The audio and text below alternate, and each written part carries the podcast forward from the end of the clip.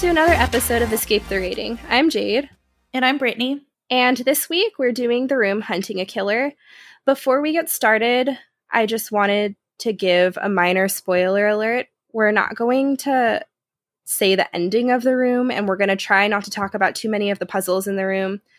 But um, just in case you don't want to know the story at all, mm-hmm. maybe don't listen. okay. Like I said, the name of the room is Hunting a Killer. In this room, you work for the police. You're trying. Did I say this room's online? I don't know, but it's online. It's online. In this room, you work for the police and you're trying to help find a serial killer before he kills another victim. The company's name is Codebreakers and they are in New Zealand. Um, and the price for this room was $9.13 in American money, and it was definitely worth it. I agree. The level listed on the website is 8 out of 10, and it's labeled as challenging. After we did the room, we felt like it was more of a medium. Mm-hmm. We haven't done too many online rooms, I guess, but this one felt like a little easier than other ones we've done. Yeah.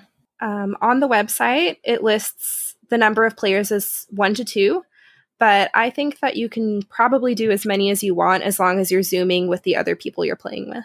The time that it took us was one hour, 21 minutes, and four seconds. And um, it's kind of neat because they do let you know at the end what or they send you an email that says what your time is. And there are hints. Um, you can ask for a hint in a chat box but we found that when we were asking for the hints like we needed we wanted an extra hint for the puzzle that we were on and it just repeated the same thing the same hint that it first gave us so yeah, so pretty much you can get like one hint per puzzle, I guess. Yeah, and it's not an actual person that you're talking to, and so that's probably why. So the way that this room is set up is that it has to be done on a laptop or computer. I don't think you can do it on a tablet. Was one of the things about this room, and you can't do it on a phone. Which I don't know if people try to do these on their phone, but that would be really um, hard. It did say, yeah, it did say you had to do it on a computer. Mm-hmm. Um, to play with your friends, you can use Zoom. You can use any webcam program that you want, really. Mm-hmm. Zoom was easiest for us because we could share the screen.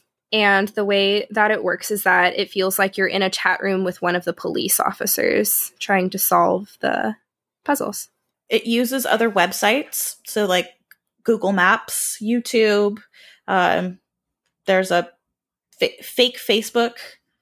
Um, which they also have another room and they that other room uses real facebook so it's very immersive um, like jade said and the puzzles are very linear so you know you really have to work with the person that you're doing the room with to go to the next puzzle you can't both be working on something something separate one thing that i really liked about this room was that the puzzles were really unique I feel like for a lot of online rooms, they kind of have a lot of similar puzzles, but I didn't feel that way with this room, which is why it took us so long because we've never seen things like it before. Yeah.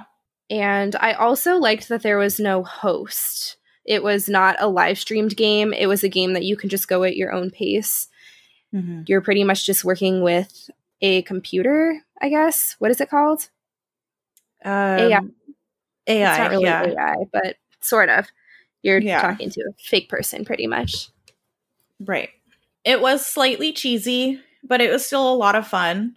And some of the puzzles were really, really easy. So for experienced players, it's probably an easy to medium room.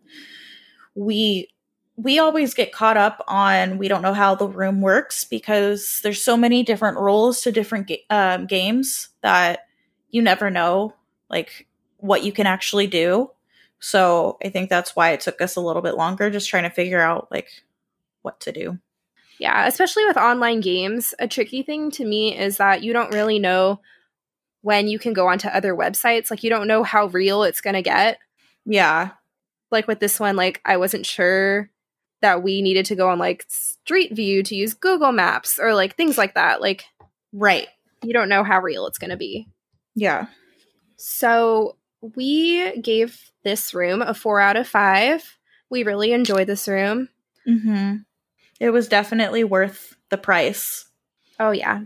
Yeah. And then there was a lot of unique puzzles. The reason that we knocked off one point pretty much was that the hint system made it a little tricky for us when we did need hints.